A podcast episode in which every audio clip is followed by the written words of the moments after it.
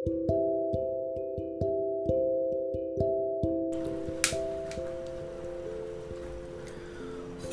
अज्ञानतिमिरान्धस्य ज्ञानाञ्जनशलाकया चक्षुरुन्मिलितं येन तस्मै श्रीगुरवे नमः। हरे कृष्ण। आजच्या श्रीमद भगवद्गीता अध्ययन वर्गात सर्वांचे स्वागत आहे. तर आज आपण दुसरा अध्याय अध्यायामध्ये श्लोक क्रमांक बावीस पाहूया। वासांसि जीर्णानि यथा विहाय, नवानि घृणानि नरोपराणि, तथा शरीरानि विहाय जीर्णानि, अन्यानि संयाति नवानि देही। अनुवाद आणि तात्पर्य, परमपूज्य अभयचनारविंद भक्तिविधान स्वामी श्रील प्रभुपाद यांच्याद्वारे। ज्याप्रमाणे मनुष्य जुन्या वस्त्रांचा त्याग करून नवीन वस्त्रे धारण करतो त्याप्रमाणे आत्माही जुन्या आणि निरुपयोगी शरीराचा त्याग करून नवीन भौतिक शरीर धारण करतो. तात्पर्य अनुरूप आत्म्यांकडून होणारे शरीराचे स्थानांतर हे स्वीकृत तथ्य आहे. आधुनिक वैज्ञानिकांच्या आत्म्याच्या अस्तित्वावर विश्वास नाही तसेच त्यांना हृदयातून उगम होणाऱ्या शक्तीचे स्पष्टीकरणही देता येत नाही. पण अशा वैज्ञानिकांना सुद्धा शरीरात होणारे बदल जे बाल्यावस्थेतून कौमार्यावस्था आणि कौमार्यावस्थेतून तारुण्यावस्था आणि पुन्हा तारुण्यावस्थेतून वार्धक्यावस्था अशा विविध अवस्थांमधून दिसून येतात ते मान्य करावेच लागतात. वृद्धावस्थेतून जो बदल होतो तो दुसऱ्या शरीरात संक्रमित होतो. याचे स्पष्टीकरण पूर्वीच एका श्लोकामध्ये श्लोक क्रमांक भगवद्गीतेचा दुसरा अध्याय तेरावा श्लोकमध्ये करण्यात आला आहे. अनुरूप जीवात्म्याचे दुसऱ्या शरीरात होणारे संक्रमण हे परमात्म्याच्या कृपेमुळे शक्य आहे. ज्याप्रमाणे एखादा मित्र दुसऱ्या मित्राची इच्छापूर्ती करतो त्याचप्रमाणे परमात्मा ही अनुरूप आत्म्याची इच्छापूर्ती करतो. मुंडकोपनिषद तसेच श्वेताश्वतर उपनिषद यांच्यासारख्या वैदिक साहित्यात आत्मा आणि परमात्मा यांची तुलना ही एकाच वृक्षावर बसलेल्या दोन मित्र पक्ष्यांबरोबर करण्यात आली आहे. यापैकी एक पक्षी अनुरूप जीवात्मा वृक्षाची फळे खात आहे आणि दुसरा पक्षी श्रीकृष्ण आपल्या मित्राकडे केवळ पाहत आहे. गुणात्मकदृष्ट्या एकच असणाऱ्या दोन पक्ष्यांपैकी एक पक्षी भौतिक वृक्षाच्या फळांनी मोहित होतो तर दुसरा पक्षी आपल्या मित्राच्या हालचालींचा केवळ साक्षी आहे. श्रीकृष्ण हे पाहणारे साक्षी पक्षी आहेत आणि अर्जुन फळे चाखणारा पक्षी आहे. जरी तो जरी ते मित्र असले तरी त्यांमधील एक जण स्वामी आहे आणि दुसरा सेवक आहे. आत्म्याचे या संबंधाबद्दल किंवा नात्याबद्दल होणारे विस्मरण हे त्याच्या एका वृक्षावरून दुसऱ्या वृक्षावर किंवा एका शरीरामधून दुसऱ्या शरीरामध्ये होणाऱ्या स्थानांतरास कारणीभूत ठरते. जीवात्मा भौतिक शरीररूपी वृक्षावर अत्यंत संघर्ष करीत असतो. ज्याप्रमाणे अर्जुन स्वेच्छेने उपदेशाकरिता श्रीकृष्णांना शरण गेला त्याप्रमाणे ज्या क्षणी एक पक्षी दुसऱ्या पक्षाच्या परमश्रेष्ठ आध्यात्मिक गुरु म्हणून स्वीकार करतो तत्क्षणी तो कनिष्ठ किंवा गौण पक्षी सर्व प्रकारच्या शोकातून मुक्त होतो. मुंडकोपनिषद आणि श्वेताशत्र उपनिषद या दोन्हीमध्ये या विधानाला पुष्टी देतात. समाने वृक्षे पुरुषो निमग्नो निशया शोचती मुह्यमान जुष्टम यदा पश्यंत्यमीशस्य ईशस्य महिमानमिती वित्तशोकः। जरी दोन पक्षी एकाच वृक्षावर असले तरी झाडाची फळे चाकणारा पक्षी चिंता आणि खिन्नता यांनी पूर्णपणे ग्रस्त झालेला असतो. परंतु कोणत्याही रीतीने त्याच्या मित्राकडे म्हणजेच भगवंताकडे तो ज्या क्षणी पाहतो आणि त्यांची महानता जाणतो तत्क्षणी तो दुःखग्रस्त झालेला पक्षी सर्व चिंतांतून मुक्त होतो. अर्जुनाने आता त्याच्या नित्यमित्राकडे म्हणजे श्रीकृष्णांकडे पाहिले आहे. आणि त्यांच्याकडून तो भगवद्गीता जाणून घेत आहे. याप्रमाणे श्रीकृष्णांकडून श्रवण केल्यामुळे तो भगवंतांची परमलीला जाणून शोकातून मुक्त होऊ शकतो.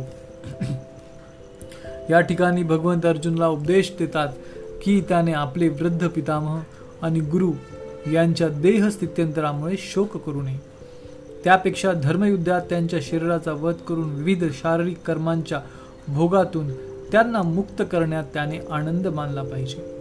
यज्ञवेदीवर किंवा योग्य रणभूमीवर जो मनुष्य आपले जीवन समर्पित करतो तो शारीरिक कर्मभोगामधून तात्काळ मुक्त होतो आणि जीवनातील उच्चतर स्तरावर त्याची उन्नती होते. यास्तव अर्जुनाने शोक करण्याचे काहीच कारण नव्हते. हरे कृष्ण. तर हा आजचा श्लोक गीतेमधील अत्यंत प्रसिद्ध आणि महत्त्वाचा श्लोक आहे. या श्लोकामध्ये भगवान श्रीकृष्ण अर्जुनाला आणि सर्व मानवजातीला एकदम सोप्या उदाहरणाद्वारे स्पष्टीकरण देत आहेत की कशा प्रकारे आपण आपली वस्त्रे जुनी झाल्यानंतर जीर्ण झाल्यानंतर फेकून देतो आणि नवीन वस्त्र धारण करतो. त्याचप्रमाणे हे शरीर सुद्धा जुनं झाल्यानंतर जीर्ण झाल्यानंतर आत्मा टाकून देतो आणि नवीन शरीर स्वीकार करतो. हे अत्यंत सोपे उदाहरण भगवंत देतात इथे. कारण प्रत्येक व्यक्तीला भगवद्गीतेचे तत्वज्ञान समजेल समजावे म्हणून भगवान श्रीकृष्ण हे सोपे उदाहरण इथं देत आहे. तर तात्पर्यामध्ये रूपात सांगतात की आत्म्याचे या शरीरातून दुसऱ्या शरीरात होणारे स्थानांतर हे सर्व वैदिक साहित्यामध्ये स्वीकृत आहे. परंतु तथाकथित आधुनिक भौतिकवादी वैज्ञानिक या तथ्याला मान्य करीत नाहीत. आत्मा याच्यावरती या वैज्ञानिकांचा विश्वास नाही. जे डोळ्यांनी पाहून प्रयोगाद्वारे सिद्ध करता येते त्याच गोष्टीचा या वैज्ञानिकांना या वैज्ञानिकांचा विश्वास असतो. तर आपण प्रत्येक गोष्ट डोळ्यांनी पाहू शकत नाही किंवा ती सिद्ध करू शकत नाही. कारण ह्या गोष्टी ज्या गोष्टी आध्यात्मिक स्वरूपाच्या आहेत त्यांना भौतिक इंद्रियाद्वारे जाणू शकत नाही. आपण मागील श्लोकामध्ये पण पाहिलं की जीवात्म्याचं आकलन भौतिक साधनांद्वारे किंवा इंद्रियाद्वारे होऊ शकत नाही. डोळ्यांनी पाहू शकत नाही. मायक्रोस्कोप खाली अत्यंत सूक्ष्म वस्तू किंवा सूक्ष्म जीव पाहू शकतो परंतु त्यातील जीवात्मा आपण पाहू शकत नाही. कारण तो आध्यात्मिक स्फुल्लिंग आहे. या जड शरीराद्वारे जड डोळ्यांद्वारे आपण कशा प्रकारे आध्यात्मिक स्फुल्लिंग पाहू शकतो ते शक्य नाही. म्हणून हे वैज्ञानिक जरी त्यांचा आत्म्यावरती विश्वास नसेल तरी पण या शरीरामध्ये होणारे स्थित्यंतर ते अमान्य करू शकत नाहीत. शरीराचे बालपणापासून कौमार्य अवस्था कौमार्य अवस्थेतून तारुण्य अवस्था तारुण्य अवस्थेतून वृद्धावस्था अशा प्रकारे स्थित्यंतर होते. आणि शरीर वृद्ध झाल्यानंतर व्यक्ती ते शरीर टाकून जीवात्मा दुसरं शरीर प्राप्त करतो. तर हे कोणी अमान्य करू शकत नाही. या जगातील प्रत्येक व्यक्तीला जन्म मृत्यू जरा व्याधी ह्या चार समस्यामधून जावेच लागते आणि ह्या जीवनातील खऱ्या समस्या आणि आपल्या आधुनिक विज्ञानाकडे किंवा वैज्ञानिकांकडे त्याचा काहीही उपाय नाही. तरी अत्यंत गर्विष्ठपणे अहंकारीपणे ते सांगतात की आम्ही एवढी प्रगती केलेली आहे. परंतु आपण पाहत आहोत आता करोनाच्या काळामध्ये या एका सूक्ष्म जीवाने कशा प्रकारे संपूर्ण विज्ञानाला आणि वैज्ञानिकांना एकदम जेरीस आणलेले आहे. तथाकथित जी श्रीमंत राष्ट्रे आहेत आणि खूप भौतिक प्रकृती प्रगती केलेले रा राष्ट्र आहेत अशा राष्ट्रांना सुद्धा ह्या सूक्ष्मजीवाने अत्यंत परेशान करून सोडले आहे.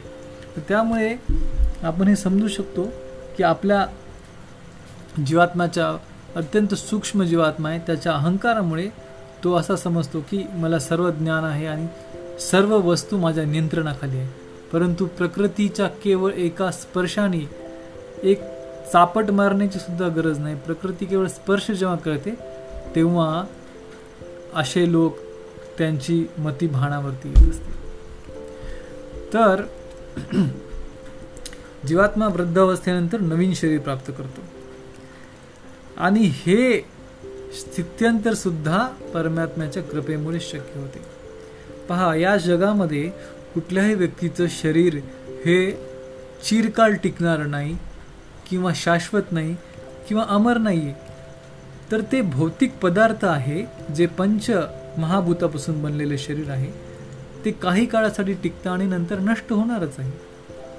त्यामुळे त्या जीवात्म्याला जर आध्यात्मिक प्रगती त्याची झाली नाही आणि तो या अहमभावातून मुक्त झाला नाही तर त्याला परत एक संधी दिली जाते दुसरं शरीर प्राप्त करून आध्यात्मिक उन्नती करण्यासाठी. जीवात्म्याला शरीर देण्यामागे केवळ एकच उद्देश आहे की जीवात्मा या जगामध्ये आलेला आहे स्वतःच्या इच्छापूर्तीसाठी इंद्रियभोगासाठी फळे चाखण्यासाठी आणि जेव्हा तो या इच्छा प्राप्तीच्या चक्रामध्ये अत्यंत कंटाळून आणि चिंताग्रस्त दुःखग्रस्त होऊन जेव्हा तो त्याला ज्ञान होईल की मी विनाकारण या चक्रामध्ये गुंतलो आहे आणि भटकत आहे तेव्हा तो परमेश्वराकडे पाहिल आणि या जगातून आपल्याला स्वतःला मुक्त करून घेण्याचा प्रयत्न करेल. त्यामुळे जीवात्म्याला अजून एक संधी दिली जाते. आणि त्याच्या पूर्वजन्मीच्या कर्मानुसार त्याला देह प्राप्त होतो. जर आपले कर्म चांगले असतील तर चांगला देह प्राप्त होतो. चांगले कर्म नसतील तर चांगला देह प्राप्त होत नाही. ज्याप्रमाणे एखादा व्यक्ती परीक्षेमध्ये खूप चांगला अभ्यास करतो आणि परीक्षेत तो चांगल्या गुणांनी पास होतो आणि जर एखादा व्यक्ती दुसरा जो अभ्यास करत नाही चांगला तर तो परीक्षेत नापास होतो. अगदी त्याचप्रमाणे एखादा मनुष्य चांगले कर्म करतो त्याला पुढच्या जन्मामध्ये चांगल्या घरामध्ये जन्म मिळतो उच्च कुटुंबामध्ये श्रीमंत कुटुंबा कुटुंबामध्ये ज्या जिथे सर्व सुखसोयी आहेत धार्मिक कुटुंबामध्ये जन्म मिळतो. परंतु एखादा व्यक्ती जो चांगले सत्कर्म करत नाही दुष्कर्म करतो पापकर्म करतो त्याला त्याचे दुःख भोगावं लागते. पुढील जन्म जन्मामध्ये अत्यंत कष्टदायक जीवन त्याला प्राप्त होते. किंवा अतिशय घृणित पापकर्म केले असतील तर त्याला पशुचीही योनीसुद्धा प्राप्त होऊ शकते. कारण ही प्रकृती जी आहे ती भेद करत नाही. सर्व जीवात्मे प्रकृतीसाठी परमेश्वरासाठी सारखेच आहेत समान आहेत. त्यांच्यासाठी अंबानी खूप प्रिय आणि एखादा गरीब व्यक्ती आहे तो अप्रिय म्हणून अंबानीला संपूर्ण संपत्ती दिली आणि एखादा रस्त्यावरचा भिकारी आहे त्याला एकदम दुःखी कष्टी जीवन दिलं असं नाही. तर ते प्रत्येक व्यक्तीचं आपण जाणू शकतो की मागच्या जन्मातल्या काहीतरी पुण्यकर्मामुळे त्याला आताचे जे सुखसोयी सुख मिळाले सुविधा मिळाल्यात भौतिक ते मागच्या जन्मातलं आहे. आ कोणी कोणी जन्मातल्याबरोबरच त्याला संपूर्ण संपत्ती प्राप्त होते. त्याला काही करावं लागत नाही. आता अंबानीच्या मुलाला जन्मताच त्याला संपूर्ण सुखसोयी सुविधा प्राप्त आहेत. एवढी संपत्ती प्राप्त आहे. परंतु एखादा व्यक्ती जन्मत होते एकदम गरिबाच्या घरी किंवा भिकाराच्या घरी तर अशा प्रकारे भेद का? तर ते कर्मामुळं असतं. तो कर्माचा नियम आहे. हे आपण जाणू शकतो. तर जीवात्मा आणि परमात्मा हे दोन पक्षी आहेत. श्वेताश्वतर उपनिषदामध्ये यांची तुलना केली आहे की हे उदाहरण दिलं आहे की जीवात्मा आणि परमात्मा हे दोन मित्र पक्षी आहेत. आणि ते एकाच झाडाच्या एकाच फांदीवर बसलेले आहेत जवळजवळ बसलेले आहेत. तर जीवात्मा जो पक्षी आहे तो त्या झाडाची फळे चाकत आहे आणि जो परमात्मा आहे तो त्याच्याकडे केवळ पाहत आहे. जीवात्मा फळे चाकण्यामध्ये मग्न आहे. कडू चांगली वाईट कडू गोड फळे चाकण्यामध्ये मग्न आहे. आपण जसे या जगामध्ये चांगले वाईट सुख दुःख अनुभव करण्यामध्ये मग्न आहोत तशा तेच प्रकारे जीवात्मा कडू आणि आंबट अशा प्रकारची फळे चाकण्यामध्ये मग्न आहे आणि त्याचं परमात्म्याकडे काही लक्ष नाही. त्यामुळे तो चिंताग्रस्त दुःखग्रस्त आहे.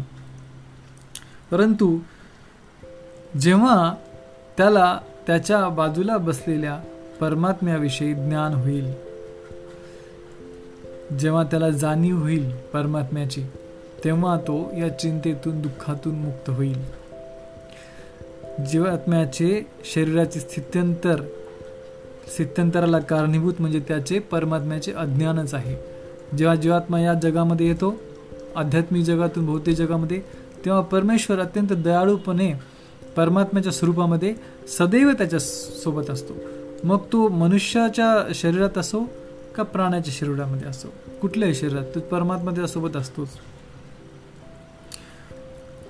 परंतु जीवात्मा हा या जगातील सुखदुःख भोगण्यामध्ये व्यस्त असल्यामुळे त्याला परमात्म्याचे ज्ञान नाही आणि त्यामध्ये तो पूर्णपणे या चक्रामध्ये गुंतून जातो. पण जेव्हा तो अत्यंत दुःखी कष्टी होऊन जेव्हा त्याला ठरवतो की आता आपण यातून मुक्त व्हायचा आणि तो परमात्म्याकडे पाहतो तेव्हा तो या तत्क्षणी सर्व चिंतामधून मुक्त होतो. तर वृद्ध पितामहाच्या स्थित्यंत आत्म्याच्या स्थित्यंतरासाठी अर्जुनाने दुःखी कष्टी होऊ नये शोकग्रस्त होऊ नये म्हणून भगवान श्रीकृष्ण त्याला सांगत आहेत की वृद्ध पितामह जे आयुष्यभर ज्यांनी कौरवांची चाकरी करावी लागली त्यांना जरी अधर्माने वागले तरी पितामह काही बोलू शकले नाही. तर असा देह असे असं आयुष्य काय कामाचं? म्हणजे इतके वर्ष त्यांनी तर जीवन जगले आहेत आणि आता अवृद्ध झालेले आहेत. त्यामुळे त्यांना ह्या शरीरातून मुक्त करून एक नवीन चांगलं आयुष्य आणि चांगलं शरीर प्राप्त करून देणं हे महत्त्वाचं आहे हे भगवान श्रीकृष्ण अर्जुना सांगतायत. कारण पितामह हे अत्यंत पवित्र आणि शुद्ध हृदयाचे व्यक्ती होते. त्यामुळे निश्चितच त्यांना पुढच्या जन्मी चांगला देह आणि चांगली गती प्राप्त होणार आध्यात्मिक जगताची प्राप्ती होणार हे निश्चित होतं. त्यामुळे अर्जुनाला शोक करण्याचे काही कारण नव्हते हे भगवान श्रीकृष्ण इथे अर्जुनाला सांगतात तर आपला एक इथे पॉईंट राहिला की वैज्ञानिक हृदयामध्ये असलेल्या परमात्म्याला जीवात्मा आणि परमात्म्याच्या अस्तित्वाविषयी त्यांचा विश्वास नसतो. परंतु ते हे सांगू शकत नाहीत की शरीरात चेतना कुठून येते. हृदयामध्ये जेव्हा आत्मा असतो तेव्हाच ती शरीरातून हृदयाला जी हृदय स्पंदन होण्याची जी प्रक्रिया आहे ती चालू राहते. जेव्हा प्रथम वैज्ञानिक त्याला वेगवेगळे नावं देतात संपूर्ण शरीराची ते अभ्यास करून त्यांनी S A node A V node अशा प्रकारची नावं दिली आहेत. एस ए नोडमधून शे हृदय ॲक्टिवेट होतं तिथून ती ऊर्जा प्रथम मिळते आणि मग हृदय सुरू होतं आणि त्यातून शरीर मग संपूर्ण रक्त शरीरावर पसरल्यावर चेतना. परंतु एस ए नोडला कोण ॲक्टिवेट करतं हे वैज्ञानिक सांगू शकले नाहीत. त्यांना काहीच माहिती नाही याच्याविषयी. मग ते अशा वेळी चूप बसतात. तर हा जो आत्मा आहे तोच आत्मा हा शक्ती देत असतो. आणि तात्काळ जेव्हा आत्मा शरीरातून निघून जातो तेव्हा सगळं शरीरामध्ये व्यवस्थित असताना देखील शरीर मृत्युमुखी पडलेलं असतं. म्हणजे असं नाही की त्याचं शरीर एकदम जर्जर झालं. तुम्ही पाहता तरुण व्यक्ती जरी आहे त्याचाही मृत्यू होतो. त्याचे अवयव सगळे चांगले असताना सुद्धा. कारण त्या शरीरात त्याचा कालावधी संपलेला आहे. मग तो आत्मा शरीर सोडून जातो आणि तो व्यक्ती मृत्युमुखी पडतो. त्याच्या शरीरातील अवयव काम करत नाहीत किंवा कुठलंही त्याच्यामध्ये चेतना दिसत नाही. त्यामुळे वैज्ञानिकांना हे कळालं नाही की हृदयामध्ये असणारा आत्मा आहे तो या शक्तीचा आणि चेतनेचा उगमस्थान आहे. हां तर आपला हे श्लोक आता वाचून झालेला आहे. यामध्ये शेवटी भगवान श्रीकृष्ण अर्जुनाला एवढे सांगू इच्छितात की अशा प्रकारच्या स्थित्यंतरामुळे शारीरिक स्थित्यंतरामुळे तू शोकग्रस्त दुःखग्रस्त होऊ नकोस आणि हे आपलं धर्मयुद्ध जे आहे ते पूर्णपणे कर्तव्य स्वतःचं जे क्षत्रिय धर्म आहे ते कर्तव्य पालन करण्याचा तू प्रयत्न कर. आणि अशा प्रकारे जो व्यक्ती यज्ञवेदीवर किंवा रणभूमीवर आपले जीवन समर्पित करतो तो शारीरिक कर्मभोगातून तात्काळ मुक्त होतो आणि जीवनातील उच्च स्तरावर त्याची उन्नती होते. अशा प्रकारे भगवान श्रीकृष्ण या श्लोकाचं वर्णन करतात. कुणाला काही प्रश्न असेल तर ग्रुपमध्ये पोस्ट करू शकतात. हरे कृष्ण धन्यवाद.